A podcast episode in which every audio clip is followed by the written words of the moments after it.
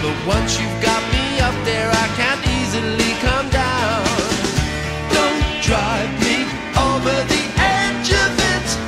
Can't you see I've got mixed up emotions? Welcome, Join Pewter Report crowd, readers and just to listeners to another edition of the Pewter Report podcast, energized by Celsius. I am Jon Ledyard from pewterreport.com, and along with no one else today, right? No, everyone bailed on me from the Pewter Report staff. It's a sad day over at pewterreport.com uh, when nobody wants to come on the podcast with your boy. But it's because we're talking about NFL draft stuff. We're getting into the weeds of it, and y'all know how that goes. Some point they got to bring in the big guns to answer the draft questions and that's why i'm here with y'all today. So uh, we're going to do some nfl draft q&a we're going to talk about my edge defender rankings which dropped today over at pewterreport.com top 15 was on there and then there's a few more i want to get to before the nfl draft we'll talk about not only the players and break them down we'll talk about who's fits for the bucks but i'll ans- also answer any nfl draft questions from anybody else any other teams that that happen to jump on the show. If fans come in and want to ask some questions, we'll get to all those as well. We've got a jam packed show with that kind of stuff. We'll touch on some Buck stuff at the end before we wrap up uh, for the day and for the week uh, of the Pewter Report podcast uh, here in three, what week three? Well, now we're in April, April Fool's Day. I promise no April Fool's jokes on the show um, today. And this is definitely not an April Fool's joke. Today's show, as all of our shows, are brought to you by our friends over at Celsius.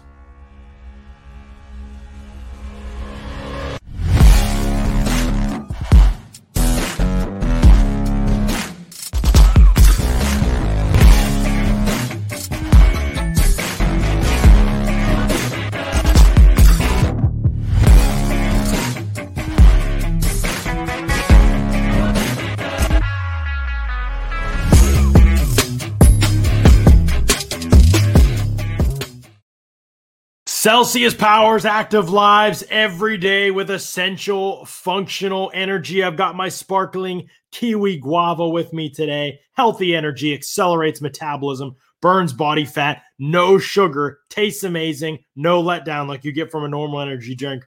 Crazy stuff from Celsius and the amount of flavors, uh, the number of flavors, and in the how good each flavor really is, pretty exceptional.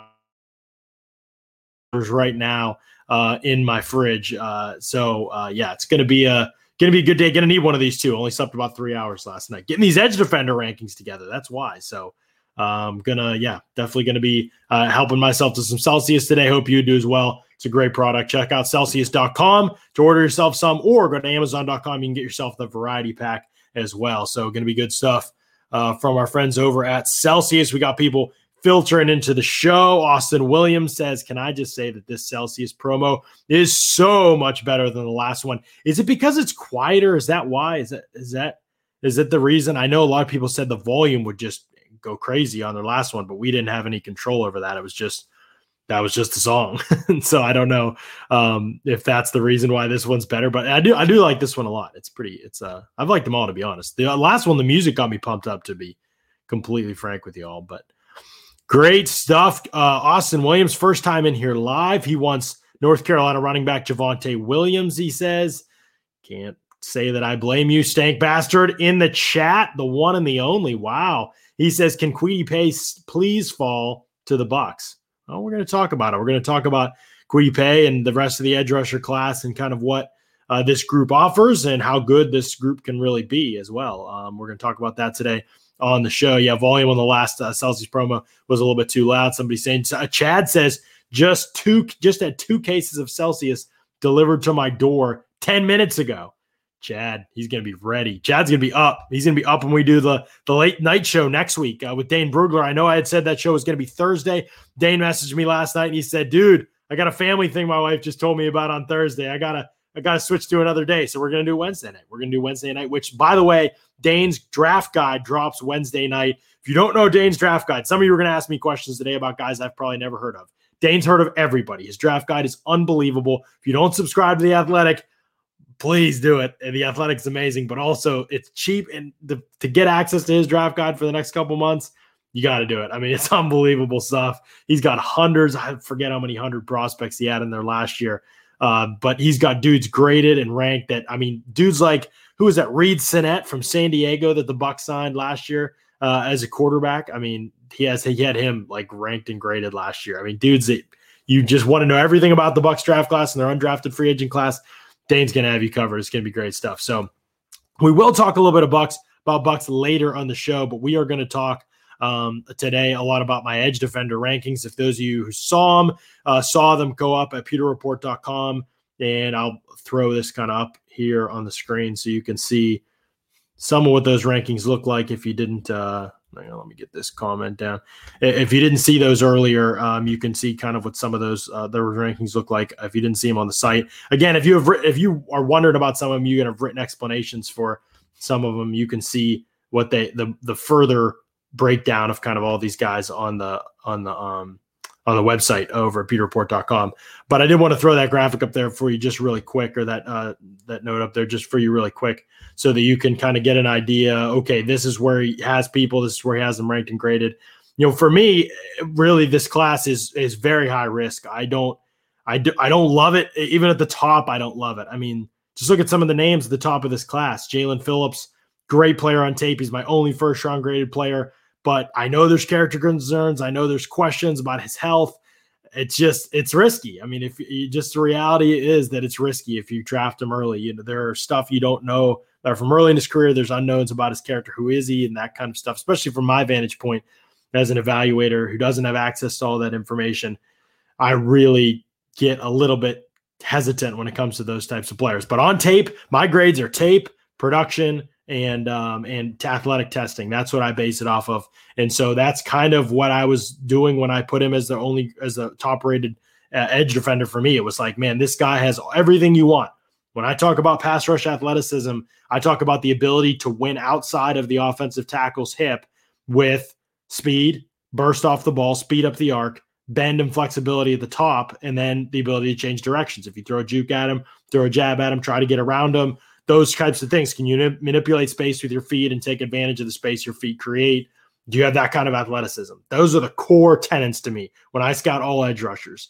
For Phillips, the ability to, to get off the ball quickly is there. We saw it in his testing. All the stuff you see on tape and then you see it backed up in testing, you know you've got a pretty good prospect when that happens. And so Saw him get off the ball quickly. Saw him win at the top of the arc. Saw him bend through contact and also trim contact with his hands, make flatter angles around the offensive tackle to the passer.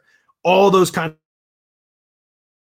side of tackles uh, win that way. It's just it's a deadly arsenal for Phillips right now, and he's just starting to put it together again. It was only really the second half of last season that he started to get back into football mode because he had that year away from the game. So there will be lots of space, room for him to grow as a player at the next level for sure. I think, but man, I mean, he, there really is. There's a high ceiling for him, and he's already kind of on his way there. I hope the player off the field does the same thing. You know, I hope he's focused on football. I hope he loves the game. I hope that now, if he doesn't, you know, go do whatever you want to do, young man. You know that and, and enjoy it. But for me, I can't get caught up in those things as an evaluator because I just don't have the information I need to be able to make good decisions with that information. So we'll see what happens with all that. I think it's a risk, uh, but uh, just based off tape, testing, production, even especially recent production, love it. Is he going to be there at 32? That's the fun thing about doing edge defenders. Typically, like last year, we just said Chase Young, great, would love to have him on the Bucs. Not going to be there at 14 or 13, what they ended up trading up to. This year, they could all be there. I mean, all these guys could be there hypothetically. I'm sure someone will get drafted before the Bucks pick at 32 but there really isn't a guy that's like a lock to go anywhere because of the question marks again with these guys. I mean, it really is it's a situation with this edge class where you have lots of guys with talent, tons of guys with talent actually, but you don't have a ton of guys with great production or there's concerns off the field or it's like where's the development, um, all that kind of stuff. So there's lots and lots to consider with this class, and it means that I have no idea the order in which they're going to come off the board. Um, I have no idea which team's going to prefer which guy, any of that. Um, it's uh, it's uh, it's a lot up in the air right now as we move uh, closer to the draft. Um, somebody wants to know where do I see Quinn Meinerz going, round two or round three? You know, here's what I always pay attention to with those things. Early on, it was like, okay, the Senior Bowl. Before the Senior Bowl, he's like a late day three guy, right? Okay, comes out, kicks tail at the Senior Bowl. I mean, no question to me that helps your stock when you're a small school guy more than anybody else, especially when you didn't have tape this past season. And it wasn't through his choice, obviously, D3 not having a football season. When he didn't have tape this past season. Um, you know, it was kind of like, okay, the Senior Bowl might mean more for this dude than anybody else that that is in this draft period, and I think it might have. I mean, Meinerz showed out at the Senior Bowl, took people apart that he was facing at the Senior Bowl. Um, he just had a great week of practice. He played at center, he played at guard, um, and so I don't think round two is out of the question now. I know that seems bonkers to people, but it's that's kind of how it goes with small school guys, man. Like you get closer and closer, teams start believing. Then then he goes and he tests, and he has a great athletic testing at his pro day, clearly showing his NFL level athleticism. He took apart FBS guys at the Senior Bowl, so the NFL powers there. So you start to run low on questions because there isn't the same amount of tape, right? So you don't have as many tape questions, so you make up other questions, and then those get answered. Your reaction is just naturally a positive one, and I think that's what we're seeing teams go through right now. When you see Daniel Jeremiah, Lance Zierlein, Dane Brugler, all those guys kind of come out with their new rankings, and Quinn Meinerz is now in the 40s, 50s, maybe late 50s range for all of them after being way later. That tells me they talk to NFL teams, and NFL teams like, oh yeah, this guy's absolutely legit. Like PFF, I believe, also moved him up and they added him to their draft guide. So I don't know if the Bucks can get him at the end of round three. I was really hopeful for a while there. I mean, it's still a significant risk. A Division three player, you know, with with the as limited tape as he has, that's a huge risk. But he really does seem like he has the uh, the all the criteria to make good on it. And so he's a fascinating case study. Um, Ali Marpet was another one, but again, he had the last year of his tape, and the fact that Meinerz doesn't have that you know, he again, if he doesn't go to the Senior Bowl, he's a late day three pick. I really honestly believe that. Um, so how much should an event like that change people's minds? You can argue that, but I think he's going to be a stud. So, um, uh, so we'll see what happens uh, as it moves forward. But I would get a guess if the Bucks want him, they better hope he's there at 64 because I don't think he's going to be there at 96 or whatever it is that they pick in the in the third round. Um, yes, Iran. I'm sorry that is not a, a Scott Reynolds graphic uh, that we have on the podcast for today. That's just my spreadsheet screenshot, basically clipped down. James says Rousseau, fourth round grade. He goes first round in a weak class. I'm not sure if you're offering a prediction there or you're saying that you would take him in the first round. Um, so a little bit about my edge defender rankings, um, or all my rankings actually. When I give grades to players, those grades are in a vacuum. So what I'm doing is I'm not saying at all. It's not predictive at all. I'm not saying Gregory Rousseau is going to go in the fourth round. That has nothing nothing to do with what my grades are. I'm not making any prediction at all in this piece. My mock drafts, those will include predictions and is not what I think is going to happen. This is what I think should happen or what his value will end up being in the NFL. I think Gregory Rousseau will have the value of a rotational player or a spot starter in the NFL long term. That'll be what he ends up being in the NFL. So I ascribe the value to a round grade and I give that player a round grade based on what I think they'll be in the NFL in terms of their role that they'll fulfill in the NFL and how well they'll fulfill it. That's how I do the round grades. Um, so there are not 32 first round grades. Uh, that hopefully is obvious to most people. I've found in doing this for years that it is very foreign idea to some people. They are like, how can there not be 32 first round grades? And that's always funny to me. Um, most teams don't have, you know, 10, 15, maybe first round grades on a good class. Some teams don't even have five in a, in a class. I mean, Belichick was infamous. I think we talked about on the podcast before. He would have 30 some players on his board total going into some drafts. Um, so that's how a lot of teams do it. Again, I'm not a team, so it's a little bit trickier for me. If you're the Bucks and you set a threshold, an edge defender has to have this level of three cone. We've studied over the years, and if you don't hit this in the three cone, you come off our board um, because there just is no precedent for success if you can't get to this level of three cone. Gregory Rousseau, by the way, may be there if they're a three cone believing team. It's a very important exercise for an edge defender. He had a seven five three cone, very very bad three cone. Um, so he that may be you know, and I'm just giving you an example, but a threshold. They may just say he's off our board. So I give him a fourth round grade to let you know what I think the role is that he's capable of. The Bucks just may be like, we wouldn't draft him at all. We'll let somebody else draft him. Somebody else may draft him in the second round. Bucs wouldn't draft him at all. That's what you have. That's why it varies so much team to team. So I'm not a team. I don't do it that way. I just evaluate in the vacuum. I'm saying I think that's going to be Gregory Rousseau's value um, in the in in his NFL career. Why do I think that's going to be his value? That may be what James is getting at here. Um, why do I think um, it, his value will be a fourth round grade. I think the biggest thing is lack of explosiveness. The reality with Rousseau is that he's not a very explosive player off the ball and he's not very fast up the arc. When those are your limitations as an edge rusher, it becomes very difficult to win. It just does. That is some of the most important stuff that you can do well as an edge defender. And so I just don't know if when if he's missing those traits, the other things have to be great. You have to be physical. You have to uh, be able to get blo- get off blocks. You have to be able to basically create your space and create your angles to the quarterback with your hands if you can't do it with your feet. Because he can't do it with his feet, Miami saw this. They moved him inside. They schemed up production for him, or really for any of their guys, but he ended up benefiting the most from it. Um, got a, five sacks I think against Florida State, and just had a lot of production come off, you know, twists and games, and then had a lot of production as well um, come off of being an interior rusher. Well, he can't play inside in the NFL. He can't play in the A gaps in the NFL. Situationally, long and laid down, sure, but you need priority to be able to do something like that. You need to be a starter first and foremost on the edge, and then you kick inside situationally I don't think he's going to do that. So again, I just say I think people forget about roles with players. Like they have to be able to do these things well at a base level to be able to start and then get enough snaps to reach the ceiling that you have in mind for them in the NFL. I just don't think Rousseau is ever going to play that much for a team to be able to do uh, that kind of thing. If he does, I think the results are going to be underwhelming. So um, that's how I'd see it with Rousseau. Uh, again, I don't think he's necessarily a total waste as a player. I just think he's uh, unfortunately uh, the fact that he was build up as a f- top five pick going into the season, then didn't play. Um, and it's become clear that people were projecting when they said top five pick. They weren't saying now, they were saying, oh, if he develops, well, sure, if he develops and suddenly becomes a good athlete, but he's not either of those things at this point in time. So, and he missed this past year of playing. So, it's not a good spot for him to be in. I think he's going to fall, by the way. If you want a prediction, James, I think he's going to fall. Um, I think he's going to fall out of the first round. I don't know. Some people call that falling. Maybe that's just where he always was. Um, I don't think that he's going to fall to the fourth round, but uh, I, I do think he'll fall out of the first round. Yeah. Uh, John wants to know any thoughts on Zaven Collins, who was mocked to the Bucks today by McShay.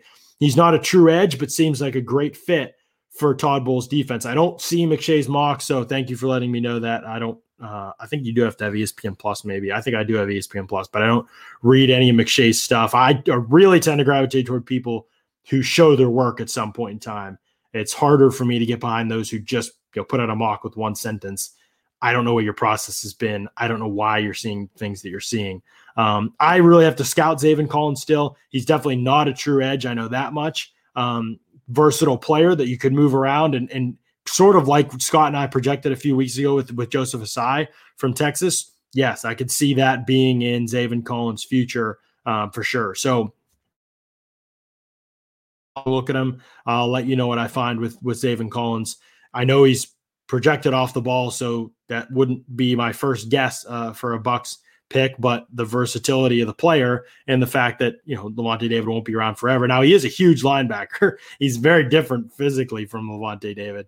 Um, so uh, that I don't know if that will affect the way that they see it or not. Very well could not because it's not like Todd Bowles and, and Jason Licht even uh, drafted uh, Lavonte David. So um, they may have no prototype in mind from that standpoint. Um, if they just may want a highly athletic player, which uh, Zaven Collins is definitely rumored to be. So um, James says his favorite pass rusher is Joseph Ossai from Texas, who has speed off the edge, good get off.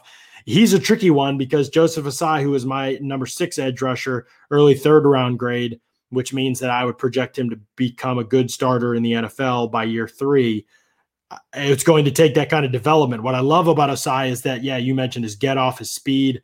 He is explosive as explosive gets on tape. And then his numbers backed it up. His testing was 99th percentile for the vertical and the broad jump. You don't see that very often. He is a special type of athlete. Honestly, you have a couple athletes in this class that are special either in certain areas or all around. We talked about Phillips at the top of the draft. Jayson Oweh will enter the NFL 22 years old this season he will be one of the most athletic players at any position in the entire league. Those are the kind of guys, if you're going to take risks, at least have risks on high ceiling guys. Last year's edge class, everybody was like, oh, AJ Epenesa and Yetur Gross Matos, and you know, these guys can develop. Terrell Lewis, well, they might be able to develop, but the ceiling is, is very low. So that's why it wasn't even worth putting second round grades on those guys. And I think this past season kind of indicated that. We'll see how they develop, but it wasn't really even worth that in my mind because there was just even if they hit, the ceiling wouldn't be is unlikely to be worth where they would be drafted because they just didn't have that type of athletic prowess. Um, and there are outliers, but there are not as many at edge defender athletically as there are at some other positions. Um, you really have to have at least some level of athleticism, and that's Joseph Ossai, Jayson Oweh, uh, obviously Jalen Phillips, and he's also developing uh, some as well. Um, Kwity Paye, uh, who someone asked about early in the show. I mean, yes, these are all premier athletes. They've tested like premier athletes. Uh, Paye's three cone was rumored to be in the six fives before the season, which is bonkers. For people who don't know the three cone, it's when you run around. Uh, basically, it's it measures like the ability to run around a loop, or the ability to lean as you go around cones. Um, and it's very important for edge rushers, obviously, because that lean at the top of the arc through contact. Um, it translates very directly to what they do. So that's a very important exercise for them. And yeah, six fives is just absolutely bonkers. Um, if that's truly what he's capable of, if he didn't do the three cone the other day, I don't believe. So you do. You have a lot of highly athletic edge rushers, and Ossai is really uh, among the top ones in this class. I mean, he is a freak. Um, there's no doubt about it. Explosively. Now he just needs a fully developed pass rush game. He just doesn't have. There's no real go-to move right now. He doesn't convert speed to power consistently right now. Teven Jenkins knocked him around. He's out of control. He's off balance. He he needs time. He needs development. He needs good coaching. But he plays really hard. He's all the traits, tools you want. He's physical. Uh, he uses his hands. You again, like I said, he tries to use his hands well. They just need refinement. Uh, he's he's plenty physical. It's not like a he has a desire to try and dance around everybody. Um, he just needs development. It's just going to be hard for him to step in early on and play every snap. I mean, he's barely even played on the edge. He was an off-ball kind of hybrid type guy, but he played 400 some snaps off the ball in 2019 at Texas and like 200 at edge. And it was only like pass rush obvious situation. So he's not processing into the run or stepping down when unblocked or using box technique or using a wrong wrong arm technique to on a puller. Like there's just so much he has to still learn to recognize. And so he honestly could be an ideal fit for the Bucks. Your Jason Licht talk today um, on his in his presser about how the team could target more of a developmental player with a sky high ceiling because they feel like they have that luxury this season because they only need the guy to play like a role this year, not necessarily be a full time player. That honestly describes a lot of the edge rushers in this class. I'm not saying he was implying or saying that they were going to draft an edge, but eh, to me, like if you are trying to find a future beyond Jason Pierre Paul after this season, you know Anthony Nelson's not that guy the position group still makes a lot of sense, especially if you feel like, all right, we're pretty good at running back. We'll draft one next year. You know, we'll move on from Leonard and Rojo next year and we'll draft one. If that's the priority, then I think edge defender is going to make a lot of sense for the Bucks in this draft. And Ossai could definitely be. You heard Bruce Arians, right? Speed and physicality. Those are things he values on defense. Ossai has both of those things. He needs a lot else, but he has both of those things for sure. So there's uh, uh, some level of projection with him and some level uh, you might be able to take that, to be honest. Um, Phillips is the Austin says Phillips is the only D line I mean, I would be okay with taking the first or early second. In a vacuum, I agree. The reality is not every draft class has you know 32 or 30 you know five whatever better players than some of these guys or better chances because of their position and uh, because of their athleticism there probably aren't 35 better picks than you could make than, than to take a chance on one of these guys in a vacuum. So I agree that their their skill sets right now are are leave something to be desired in a lot of ways, but um, I just don't think it's gonna it's gonna go down that way where he's gonna be the only one taken in that range in the top 40 or so. Um, uh, Rich wants to know if AB doesn't resign, what are the odds the Bucks hedge and draft an Elijah Moore or Terrace Marshall? Um, it's possible. I don't think they'll draft a wide receiver early. I'm really reading between the lines here, but I mean, I don't know.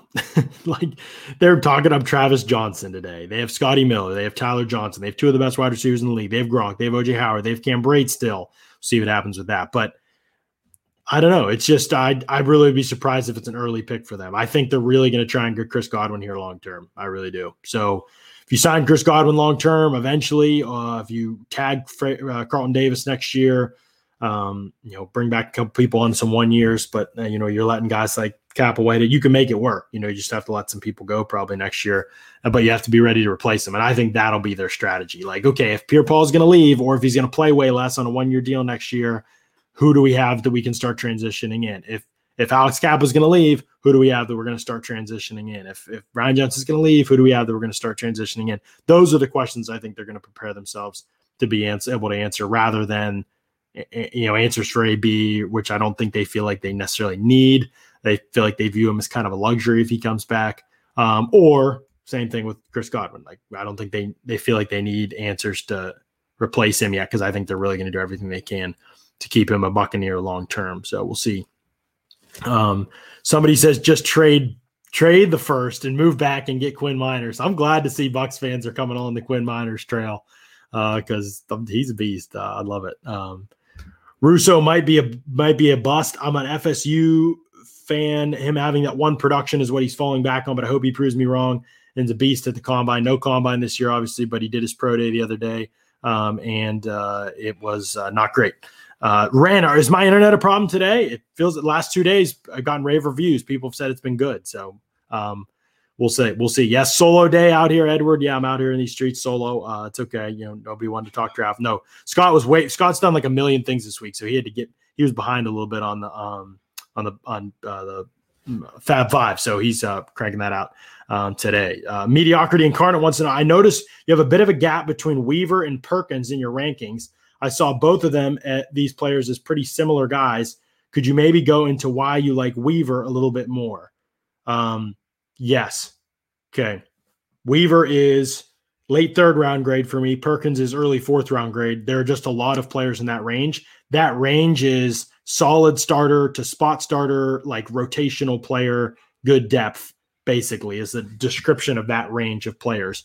There's not very much that separates those descriptions in the NFL one team's solid starter is another team's good depth player. So I don't necessarily have them that far apart numerically. It just kind of looks like I have them that far apart um, because of how the rankings actually you know lay themselves out here. And so, uh, but I'll, I'll still talk about why I like Weaver more. Yes, to me, Perkins' limitations are similar to Weaver's limitations, and so I think that's a good observation by you. Neither are explosive movers, and that's where I start with edge defenders. How do you get off the ball? How fast do you get up the arc? Because it, everything builds from that, right? If you are quick off the ball and fast up the arc, you can get back inside of tackles with counter moves. You can create speed to power when you hit them at the point of attack. I mean, basic science. You also have more momentum when you go to turn corners, and that leads to my next thing. Are you flexible enough to be able to turn the corner at the top of the arc while maintaining that speed? So those that's kind of where I start. And with Perkins, and Weaver? The answer was no to the burst off the ball. Some speed up the arc for Weaver, but def- more like long strides than anything. He seemed like he was agile, not necessarily fast. Perkins is just tight. He's just so tight. Like, and you saw it in his testing. I mean, he tested like one of the worst athletes at the combine at the pro and pro days we've seen this offseason. Um, just nothing was good. The jumps, even he didn't even do the three cone, and the shuttle was horrible. And so again, it's just tightness. He's just not flexible. He's not. Uh, he's not fluid to the way that he moves. That on the edge, you just have to be fluid. And Weaver, although he's not explosive, is at least agile. He can dance around blockers. He can play under guys a little bit. He had a really good three cone. He had a good short shuttle. He's agile, even though he isn't explosive.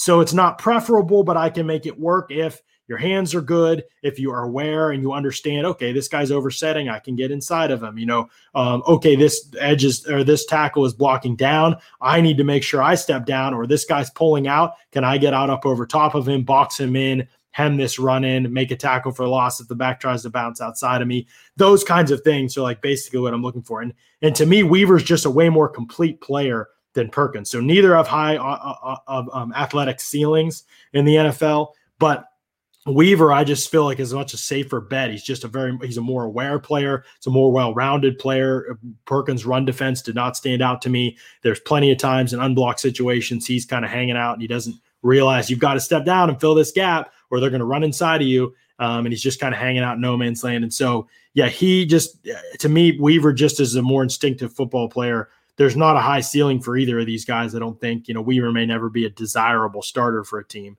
Um, but yeah, I, th- I, think that those are kind of some of the things that sets him apart. He's just a little more well-rounded, pro-ready, knows how to use his hands a little bit better, uh, keep his distance from blockers, stay clean. Just a little more options in the game for Weaver. Uh, even if he's, I hope he can become an interior pass rusher too. Situationally, that would help Weaver. I don't know if he's physical enough for that to be in his repertoire, but um, we'll see what ends up happening with that. Um, Big Chichi says I would be happy if the Bucs could come out with Elerson Smith and Milton Williams. I don't have enough Smith uh, uh, Elerson Smith tape yet to include him. Scott was very disappointed. He loves Elerson Smith from the Senior Bowl and, and from his highlights, I think. And I think he talked to somebody that knows him too. But I think, or Warren Sapp, you know, Scott loves Warren Sapp. Uh, he, I think he told Scott he liked Elerson Smith. So Scott's all about Elerson Smith, but I've got to see more tape of Elerson Smith. I definitely want to include him in the next in the updated version, the final version before the draft. Haven't seen it yet. Milton Williams is probably going to be an inside guy for me. I'll have D tackles coming out uh, soon at PewterReport.com, my D tackle rankings. So we'll talk about those uh, eventually as well. Uh, here we go. Not some outlets have Ty says some outlets have called Zaven Collins an edge. Not sure why. I'm not sure why either. So people love to do that. They love to change guys' positions because they had a couple good rush reps and pass obvious downs. There's a lot more uh, that uh, goes into it. Uh, okay, Alan brings up, or Alien, sorry, is that Alien? I think that's an I. Alien brings up uh, Peyton Turner can reduce uh, Jason Pierre Paul's minutes. This is interesting. Peyton Turner is one of my favorites of this edge class. He's number five for me overall in this edge class, but I don't know whether he's a fit for the Bucs. Unfortunately, he's just so much better from a three point stance. Not that the Bucs never do that, but I don't know if he's going to be a drop guy. Um, 270 pounds, six five and a half. I, I want to see how he tests. He tests in a few days, I think, maybe next week. Um, it's a big one. I need to see how he tests. Uh, he and Jordan Smith, who are on my edge rankings, they're the only guys I think on there that haven't tested yet. That's why the edge rankings came when they did. By the way, I was waiting for the Miami and the Washington uh, guys to test. Um, so we'll see with Peyton Turner. Um, I don't know if he's a Bucs fit, but I really like him. Uh, he can rush inside. He's great with his hands. He doesn't play with a ton of leverage, but some of these big, long, strong guys who are good with their hands, you know, these DeForest Buckner types, Calais Campbell types, they've never really played with great leverage. Um, even even Vita Vea has never played with great leverage. He's a little bit more built low to the ground, but um, it just doesn't matter. He stands straight up all the time. It just doesn't matter. He's so strong, so physical, good with his hands. Um, that's really what I see with Peyton Turner. Like guys can get into him occasionally, but most of the time he's able to hip toss guys off and pull, knock their hands down. He's just really physical, really violent, very aggressive. But from a three point stance, he's explosive. He covers ground. Um, even from a two point stance at times, he's just really uncomfortable in a two point stance. He's like kind of wobbling around all the time and like reshuffling his feet. And so his feet aren't ready to fire at the snap. And you really need that, I think. So I like Peyton Turner a lot. I don't know whether he's fit with the Bucs. I, selfishly, I kind of just like to see him in Tampa Bay because I'm a fan of his, but um, I don't know if it's going to happen or not. Tony Montana says, considering Tampa Bay wants to win now, can you see a trade up for anyone, giving away three first rounders, for example? Three first rounders. Um, am I reading that right? Give away three first rounders. No, I could not see that. That'd be crazy. Um, the only way they'd trade up, I think, that like far is a quarterback. Um, yeah, I, I, don't know that that's going to be in the cards for them or not. Um, Stank says, I asked about Kwity I feel like he, I think it's Queedy Pay. I don't know, or Quiddy Pay. For what Bowles likes to do with his inside outside versatility. Okay, so with Paye, one of the things that drove me craziest was that Michigan used him so terribly. I don't know that I think he might eventually be a good inside rusher, but in college, he really wasn't that great of an insider. I mean, occasionally you'd see a win over a guard that overset or something, but I think he can be one. He has a frame to be one, but he and he just wasn't developed at all. And that's like a, a, developmental thing, right? Like you play on the edge, you learn how to pass rush, you learn how to work your craft, then you move inside and you're able to do some things there. And they just tried to like basically use him as this hybrid. He was he was head up on the tackle at times, you know, playing from a square stance, so like not really getting off the ball or threatening with speed to power.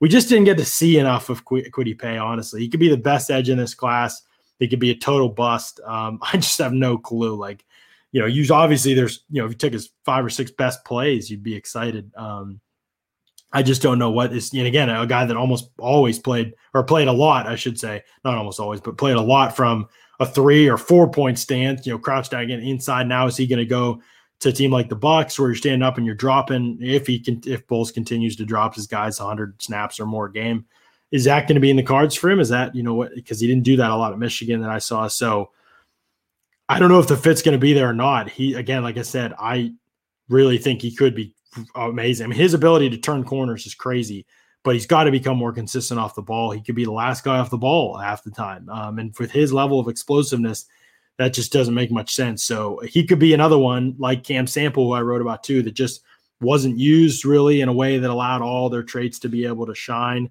Um, and so maybe the next step for him is is a better one uh, for Paye. We'll see. Uh, Ricky wants to know, starting to hear more and more Oweh links to the Bucs thoughts. I have not heard any links to the Bucs. If that's what you're asking for, my thoughts on that. I've seen occasionally people mock them to the Bucs because they need an edge rusher. I haven't heard any. The Bucs are interested in Jayson Oweh. Um, if you're asking me to confirm that, um, I can't. If you're asking me to confirm Jayson Oweh and his skill set, I mean, he's my number three guy. I think he could be a total bust. I think he could be great. Again, I'd love. I mean, look, you have zero sacks your final year of college and you have seven in your entire college career, You've probably heard me say on the show before, the only edge defender in the NFL since at least 2000 that is a premier player, that has become a premier player who played primarily on the edge in college and didn't get double digit sacks in college is Danielle Hunter. That's it.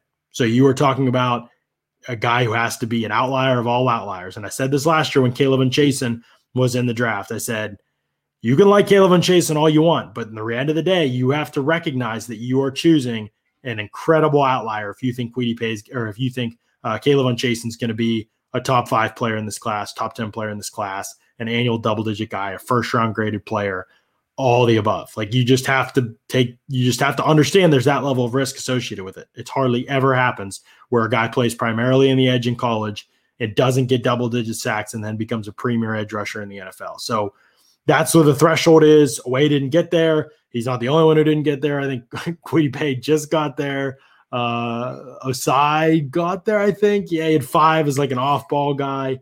Who else didn't get there? Somebody else didn't get there for sure. Um, I forget who it was. One of these other guys. I think Tryon maybe didn't get there. I think he had nine. I think that's who it was. Um, so yeah, you recognize that production level risk with Oweh, but if you're going to take a risk on the guy that's like that, okay, you know, you're describing to me this player that didn't get double digit sacks. Oh, is he an elite athlete? Yes. Does he have an elite frame? Yes. Did he at least improve in some capacity last season? Yes. He was a really good run defender last year. Um, so yeah, he's got a long way to go. There's no question about it. It's a big risk. Uh, you got to decide as your defensive line coach is does he love the game? First of all, does the kid love the game? Does he want to be great? Um, does your defensive line coach, you know, can he get the most out of him? Um, those are kind of the things you got to figure out because at the end of the day, it's it's a big risk in the first round. That's a valuable pick, and um, you know you might not want to take that chance. So we'll see. I I wouldn't advocate for the Bucs taking that chance. I'd like to see who's on the board, but I wouldn't advocate for them taking that chance in the first round. I, I would just think there are better there's better options uh, potentially uh, for you to take with that with that pick. I would think. Um, scroll down here a little bit more uh, Alim McNeill to back up Vita Vea. Um, hmm, I just haven't really been impressed with Alim McNeill. Just going to be honest. I know some people like him. He's just very. I mean, there's just nothing as a pass rusher. Nothing. If he gets to the quarterback, it's just. Um, Scott told me I need to go back and watch 2019 because it was better. So we'll see, maybe. But uh, this past season, or head up on the center player this past season, there was just nothing as a pass rusher. It's just, um, you know, he just bowls into people and that's it. He doesn't have any hands, nothing, no moves. I need to see pass rush juicer. I just don't, I'm not that fond of you as a prospect in the early in the stages of the draft. Um, so yeah, if Alim McNeill's there in the fourth round, I mean, maybe, but, um, I, I don't think that's going to happen. And I, I, I just don't see a lot of value in what he does. I mean, if he's just a run stuffer, he's not even a dominant run stuffer. Like Vita Vea is like cream of the crop elite run stuffer. And even if then, if he couldn't rush the passer, I wouldn't care about him. I just wouldn't want. I mean, it's everything is about how you affect the passing downs. I mean, I would have a third round grade on him or something. But the fact that he can rush the passer makes him unique, especially for a nose tackle. I don't think Alim McNeill is that type of unique. So we'll see. I'll, I'll watch him at three technique, which Scott said he played more in, in 2019, and I'll see what I think of him. Um, Bill, I think you probably just heard us uh, talk about. See what time it is. Uh, Jayson Oweh uh, on the pod, so answered some of those questions. I think if you saw that, Tarron Jackson from Coastal Carolina is a late round guy. Long lost Glazer wants to know. Uh, it's very possible. I haven't taken a look at Tarron Jackson. Late round guys are going to be my nemesis this year. Scott's actually um, getting to late round guys as we speak. I think he sent me like 15 dudes today.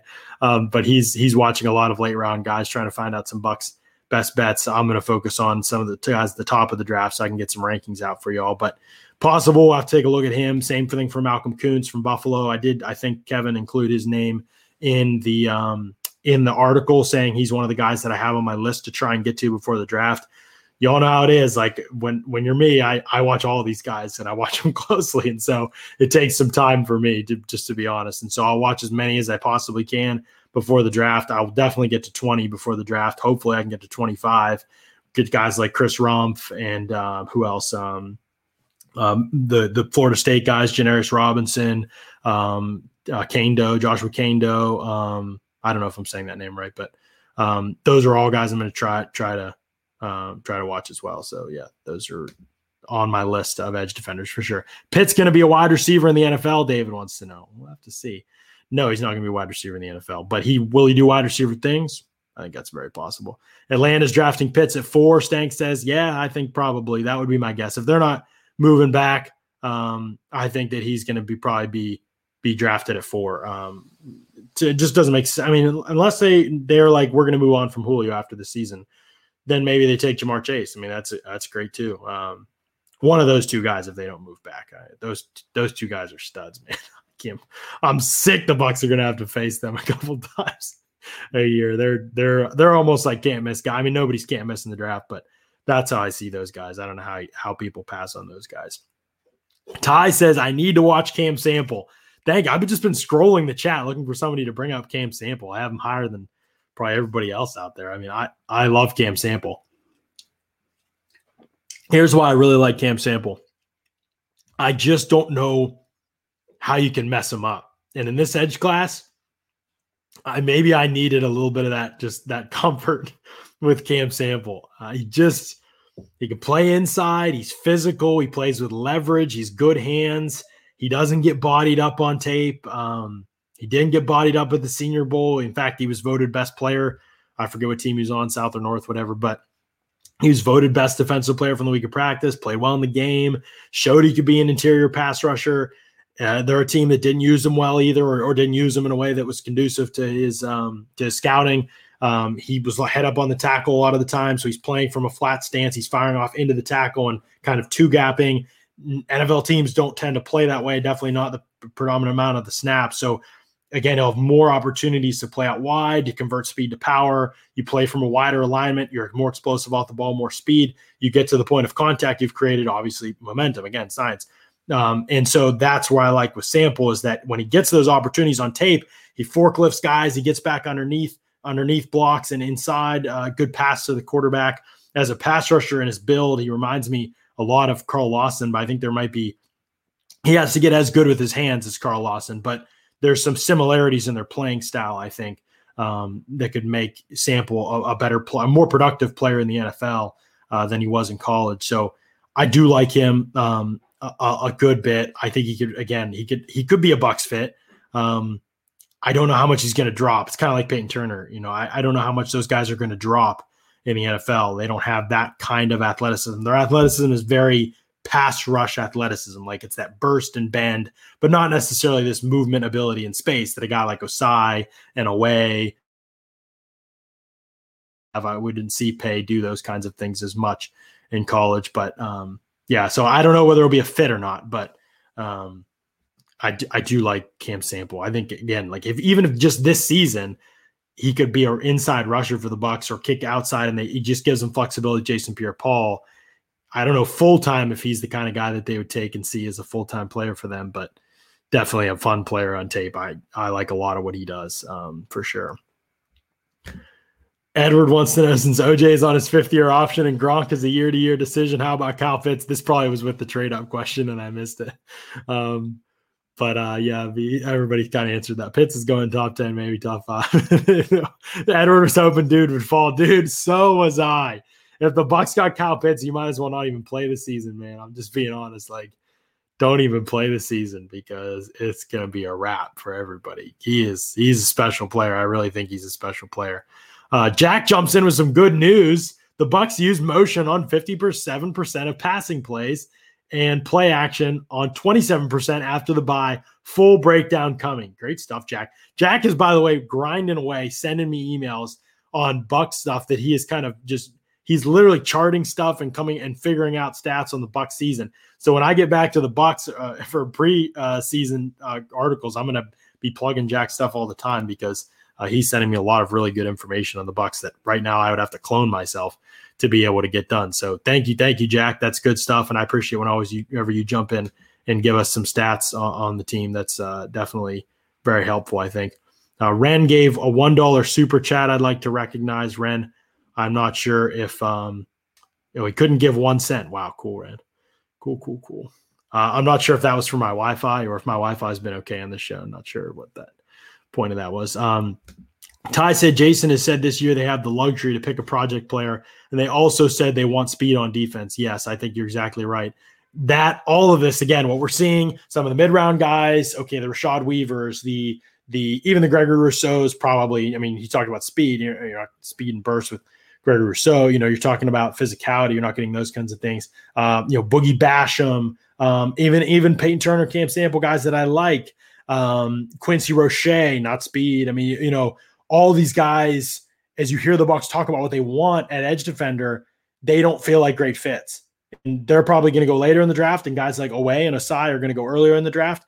And if the Bucs don't take those guys at 32, they're probably not going to get those guys. They that may be fine for the team ultimately, but if their objective is to go in and get a pass rusher in this class, they may not feel like they can miss out on the opportunity to draft the guy at 32 uh, and still get the player that they want. So think about all of that when you're thinking about who the buck when you're mocking for the Bucs, when you're thinking think about all of that because the type of player the Bucs have kind of told us, and they could be lying. They could, you know, go draft Cam Sample, and he's not really a great athlete, but he's good a lot. You know, they could be lying about what they want. Um, but if they're not, the the prototype here, when we're looking at this list, I'll pull up the list and we can kind of just go through it. The prototype for the Bucs types here, I mean, Phillips, obviously, if he's there, he fits. Ojulari fits if he's there. We haven't talked about him much, but again, he didn't run great, but I think his tape is clear. He's explosive. Oweh, Ossai, maybe Paye. We didn't again, we didn't get to see him in that role ton.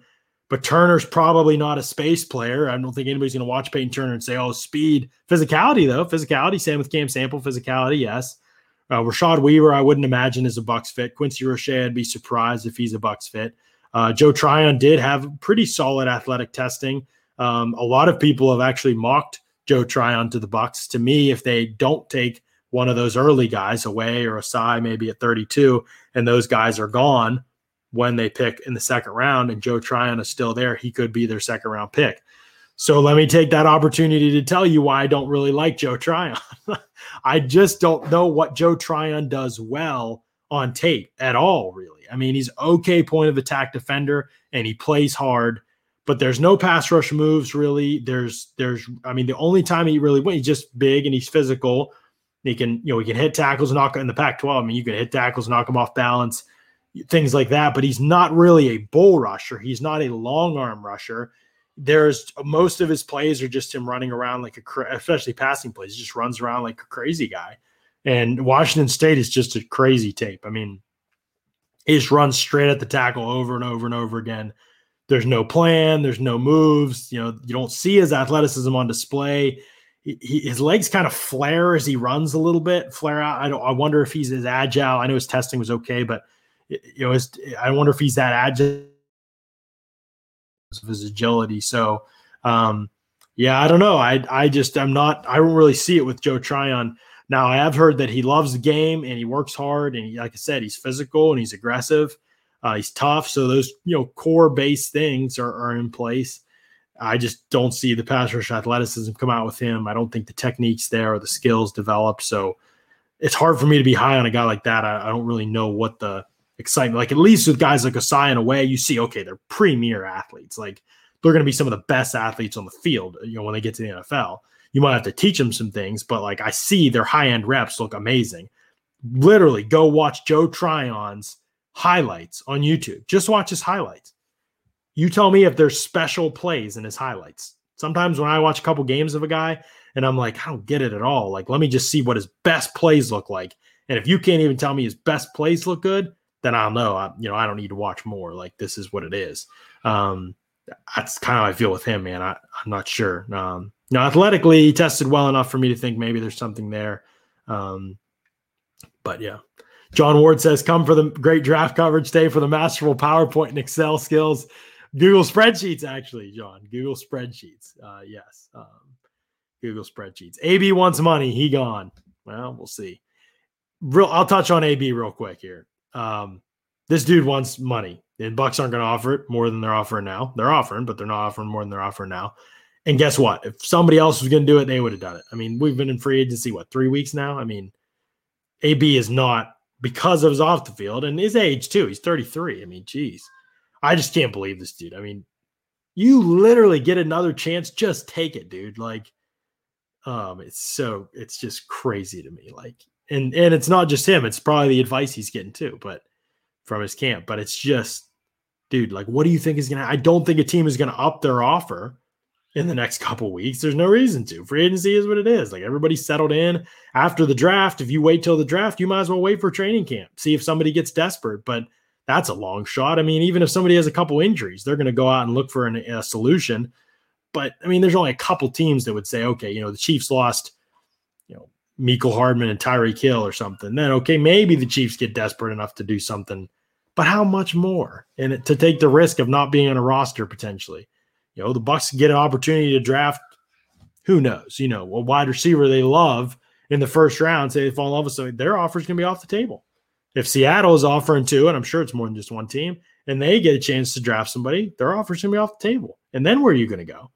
I mean, you're 33 years old and you have rape and sexual assault accusations that you're still facing, and your next court date's in December for those. What do you think? People are gonna give you five million guaranteed money? You're gonna have a multi-year deal on the table? It's not gonna happen, bud. Take what money you can get and get back in the league if that's what you want. If not, whatever. Long Lost Glazer says if Pitts is smart, he should tell his agent to label him as a wide receiver if he believes he's going to make a big money second contract. Kittle and Kelce getting 15 million while Julio is getting 22 million.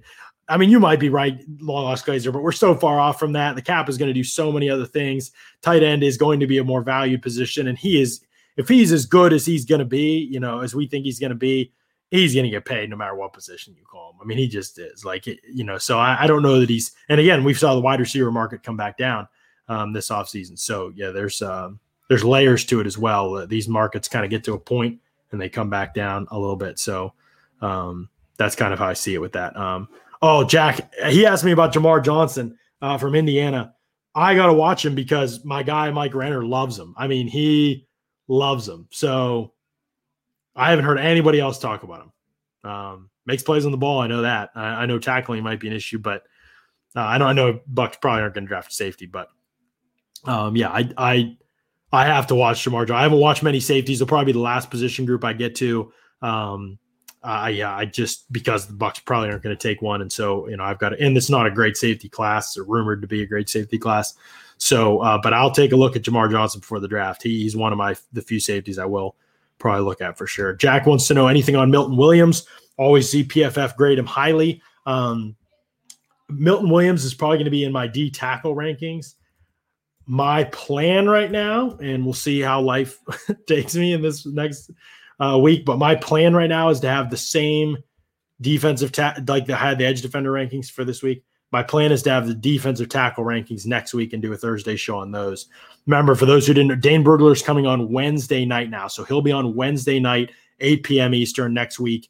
We will talk about quarterbacks. We'll talk about Kellen Mond. We'll talk about um,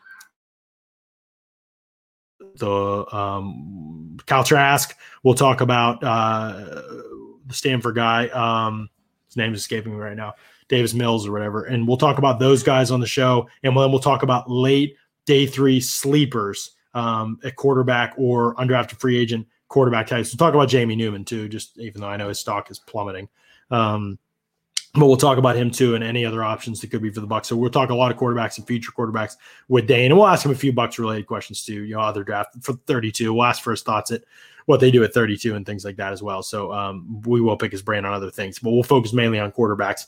Um, but yeah, so I'll I'll, talk, I'll try to talk about defensive tackles then, and Milton Williams included on Thursday show a week from today, but also Tuesday. Cam Brate is coming on um, is coming on the Pewter Report podcast as well on Tuesday.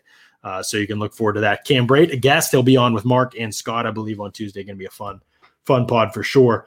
Uh, wanted to mention another fun thing that's going on on Tuesday is Locker Room. We do these Locker Room sessions. Locker Room is a social audio app that is changing the way we talk about sports. It's the only place for live audio conversations about the takes, rumors, news, and teams you care about. React to sports news as it happens, gather all your friends and watch parties for the biggest games, rep your favorite teams, and find your community Better Sports Talk is just a tap away. Download on the Apple App Store and join the conversation with Locker Room. Jack, who just asked that question, he's always in on the Locker Room sessions. Ren's in there sometimes. Don't let that keep you away. Uh, Josh Allen's in there a lot of the time as well. Got a bunch of people in the chat that are uh, jumping into those conversations consistently. So uh, we have a ton of fun. We talk a lot of draft. We go detailed and behind the scenes on those things. Uh, it's a pretty good time. So definitely check out Locker Room, download Locker Room, and follow Pewter Report on Locker Room um, for more of that insight. Uh, Bubba Gump brings up Kevin Givens, which is random. If he gets caught by the 49ers, we should be all over him. I know he got in trouble. I do not remember what he got in trouble for. I liked Kevin Givens probably more than anybody else in that draft class, and I like DJ Jones probably more than anybody else in that draft class. 49ers took both of them, and both of them have played well there. I agree with that, Bubba Gump, that if he gets cut, we should be all over the Bucs should be all over him, except I don't know what he did, and that matters to me. So I, I don't know why he would be getting caught. I know he something happened off the field, but I can't remember what it is. So if you remember what it is, throw it in the chat. But um, he's definitely a name I'd have on my radar for sure. Who is the better nose tackle, Tyler Shelvin or Tedarrell Slayton? That's will be something that we talk about next week on the podcast on Thursday for sure.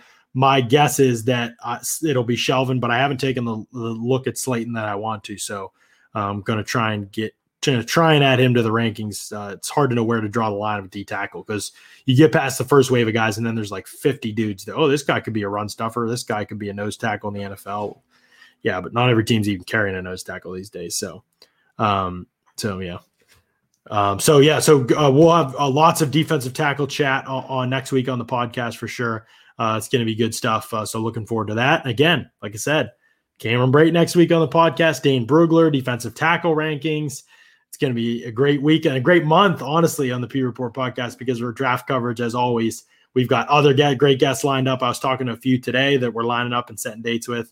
Um, it's going to be great. It's going to be a lot of fun. So, thanks so much for another great week and for listening to another edition of the Pewter Report podcast. Out.